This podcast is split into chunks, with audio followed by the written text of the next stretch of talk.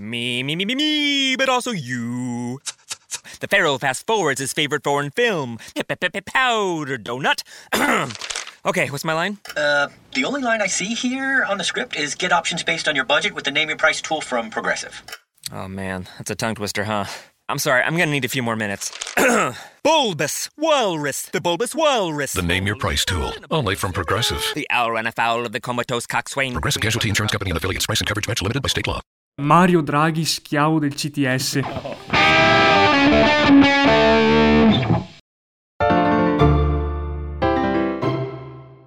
Ciao a tutti ragazzi e benvenuti al terzo episodio del LED Podcast. Oggi parliamo per la cronaca di quello che è successo la scorsa settimana, o meglio lo scorso weekend, ai Navigli a Milano, ossia una sorta di rave organizzato con musica e concerti e ovviamente spritz, però il tutto in realtà con una prospettiva di illegalità possiamo dire, a meno che voi non siate d'accordo, possiamo dire così. E volevo sapere qual era appunto la vostra opinione inizialmente su questo aspetto, cioè sappiamo benissimo che la Lombardia è in zona gialla, o meglio era in zona gialla e è diventata di fatto già da questa settimana zona arancione. Ma volevo sapere appunto qual è la vostra opinione in merito, quindi cosa pensate voi di questa sorta di rave organizzata in Navigli, nonostante appunto diciamo fosse zona gialla, che comunque non vuol dire libertà secondo me. Sì, sono d'accordo con te che sicuramente zona gialla non significa libertà, però è anche vero che dal mio punto di vista noi giovani siamo una delle categorie più colpite dal Covid perché ci hanno tolto praticamente tutto, a partire dalle università, ma anche per tutto quello che riguarda lo svago che possiamo avere, dai bar che chiudono alle 18, al coprifuoco alle 22, sicuramente non abbiamo possibilità di vivere al meglio questi vent'anni che ci ritroviamo e quindi capisco anche la voglia, come ce l'ho io, come ce l'abbiamo noi, eh, ce la possono avere anche i milanesi ovviamente di far festa.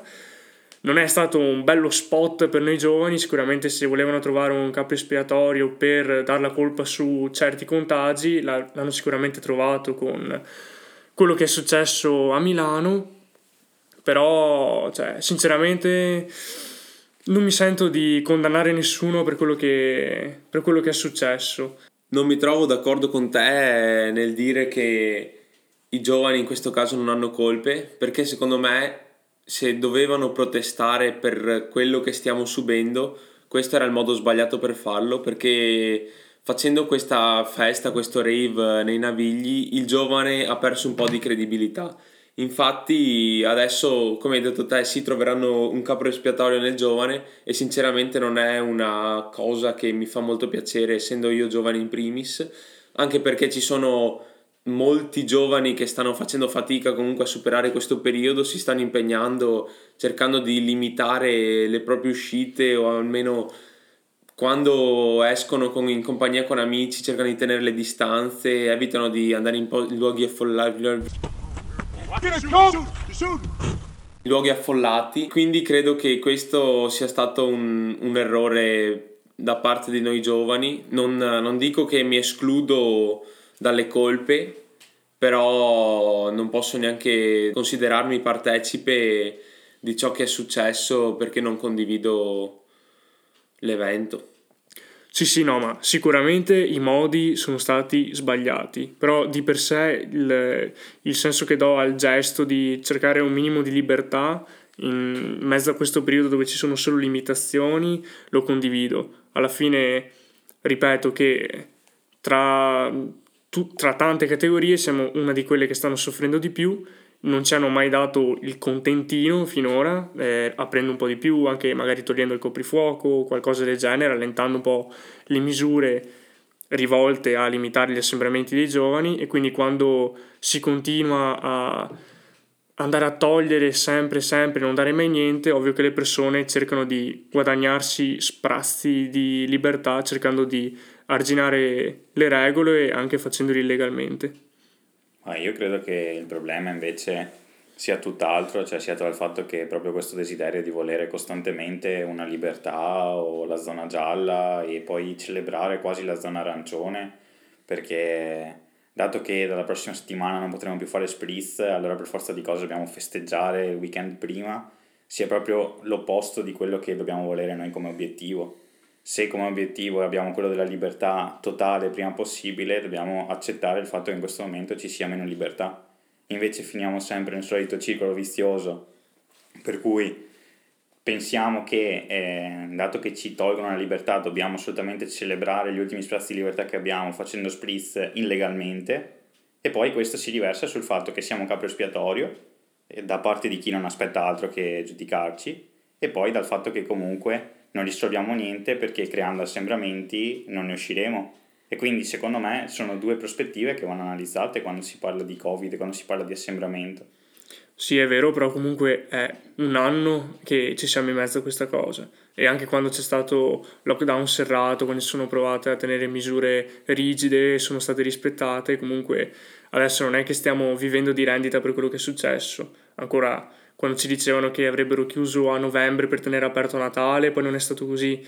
Sicuramente queste misure non serviranno a darci un attimo di respiro più avanti perché non è mai stato così e comunque trovo che in generale bisognerebbe iniziare una linea di azione contro il, co- contro il covid più mirata a imparare a conviverci che a isolarsi sempre di più perché è un virus e bisogna accettare che c'è e cercare di riaprire il più possibile mano a mano e in sicurezza, cosa che al momento secondo me non si sta cercando tanto di fare. Ma secondo me l'errore sta anche nel fatto che quando passi da una zona con misure più restrittive ad una zona con misure un po' meno restrittive, la gente inizia un po' a sottovalutare pensando che si vada sempre in salita e che diventerà tutto più facile da quel momento in poi ricadendo sempre nello stesso errore delle uscite senza mascherina, di sottovalutare il Covid in per sé come virus e anche di ricominciare assembramenti nelle varie case o festini privati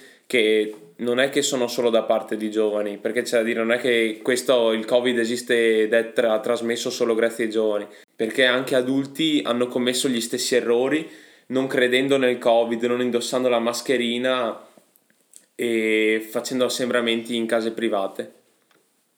Cioè, beh, per quanto riguarda il discorso delle mascherine, adesso a parte quando vabbè, ci sono le solite immagini di giovani che fanno spritz, è ovvio che c'è qualcuno con la mascherina giù, gente impegnata sì, a berselo, gente impegnata a fumare la sigaretta e quindi ci sono. Comunque in generale non credo che quando noi andiamo per strada vediamo tutti senza mascherina. E per quanto riguarda il discorso assembramenti, non è colpa, prendiamo i milanesi perché sono sempre quelli nel mirino della critica, non è colpa loro se sono in tanti e se, navigli, se nei navigli si crea una densità così alta di persone. Se mettono la possibilità di uscire, se aprono i bar fino alle 6, devono aspettarsi che la gente ne usufruisca. Cioè, è ovvio come cosa, non puoi aprire e dopo dire apriamo ma non andarci. Cioè, non ha senso come discorso. Sono d'accordo. Sì, sono d'accordo sul fatto che comunque quando dai delle libertà alle persone, queste poi possono usufruirne e è normale perché è a norma di legge, ma questo sta anche alla fine in un discorso di buon senso. Poi ovvio che non voglio sempre passare per il boomer della situazione, però in una situazione del genere, nel quale appunto ci sono già delle difficoltà e ci sono incrementi costanti di tassi di positività e via dicendo, secondo me sta anche la reazione delle persone dire bevo uno spritz in meno per berne due in più domani ipoteticamente. E oltre a questo, secondo me, il diritto di festeggiare per uno spritz non è così irrilevante. Cioè, poi io, a me piace lo spritz e non voglio fare il fenomeno della situazione, dico solo che, secondo me, una persona che ha un'azienda chiusa per Covid ha delle prerogative maggiori per avere libertà rispetto a uno che vuole bere uno spritz, capito? Non ci vedo niente di straordinario nel protestare, andare, bere, fare assembramento, mettere su musica, non rispettare le distanze di sicurezza, perché di questo si sta parlando. Noi non stiamo parlando di dire c'è libertà o non c'è libertà, noi stiamo parlando di dire stiamo sfruttando la libertà in modo sbagliato, perché un assembramento comunque un assembramento che non rispetta il metro di distanza, non rispetta la mascherina e non solo quando fumiamo o quando beviamo uno spritz, ma comunque in ogni situazione perché la legge dice tu bevi lo spritz quando ti togli la mascherina quando bevi lo spritz e poi basta. Invece siamo fermi lì a dire io mi tolgo la mascherina, bevo lo spritz, parlo con i miei amici, mi fumo una sigaretta in tutto e mezz'ora e poi se ho voglia mi rimetto sulla mascherina. Questo non è corretto nei confronti della legge. Poi sì, sono d'accordo che se hai libertà, sicuramente queste vanno usate, gestite e sfruttate dalle persone, ma nel rispetto, lì non c'è rispetto per la legge, non c'è distanziamento di sicurezza, non ci sono mascherine alzate. E questo qua, secondo me, è un discorso che va al di là della legge della libertà. Sì, è vero, sono d'accordo, però non vorrei andare a generalizzare troppo sulla storia delle mascherine. C'è tanta gente che rispetta le regole, c'è sicuramente la maggior parte delle persone che rispetta le regole e anche tra i giovani. Sì, posso essere d'accordo, solo che stiamo discutendo di un episodio specifico in cui i giovani sono il manifesto di non rispetto alla legge. Sì, sì, no. Poi sicuramente la categoria di giovani viene sempre imputata come colpevole, qui siamo tutti d'accordo, però che in quel caso lì ci sia una percentuale di colpevolezza dei giovani, io dico di sì. Se poi può essere anche diverso, è la mia opinione, ma io credo che ci sia una percentuale di colpevolezza da parte dei giovani in quello che è successo in Navigli. C'è la percentuale di colpevolezza, però come ho detto prima, non, non riesco a condannarli al 100%. Cioè... Sì, sì, mm. ma quello è legittimo. Quello è giusto secondo me. Per oggi è tutto. fateci sapere come la pensate.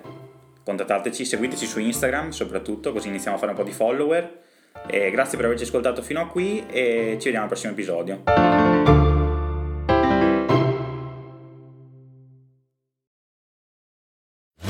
Comes to starting your morning off right, Wendy's is always the best choice. And now that our sweet and savory honey butter chicken biscuit is only $1.99, you have no excuse to get your breakfast anywhere else. It's freshly prepared with sweet honey butter and all white meat chicken on a flaky biscuit. It's never been easier to steer clear of bad breakfast. Choose wisely. Choose Wendy's and get the breakfast you deserve. The $1.99 honey butter chicken biscuit. Limited time only at participating U.S. Wendy's during breakfast hours. A la carte only, not valid in a combo. Are you ready to meet the moment? Ozzy and our friends at Chevrolet are proud to present Real Talk, Real Change to help foster racial equality in America. And we're inviting you to help. Join me, Carlos Watson, as I talk with key leaders from across the country about racial disparities in America's healthcare system. Look for The Carlos Watson Show and Real Talk, Real Change on YouTube and subscribe. Or download The Carlos Watson Show wherever you get your podcasts.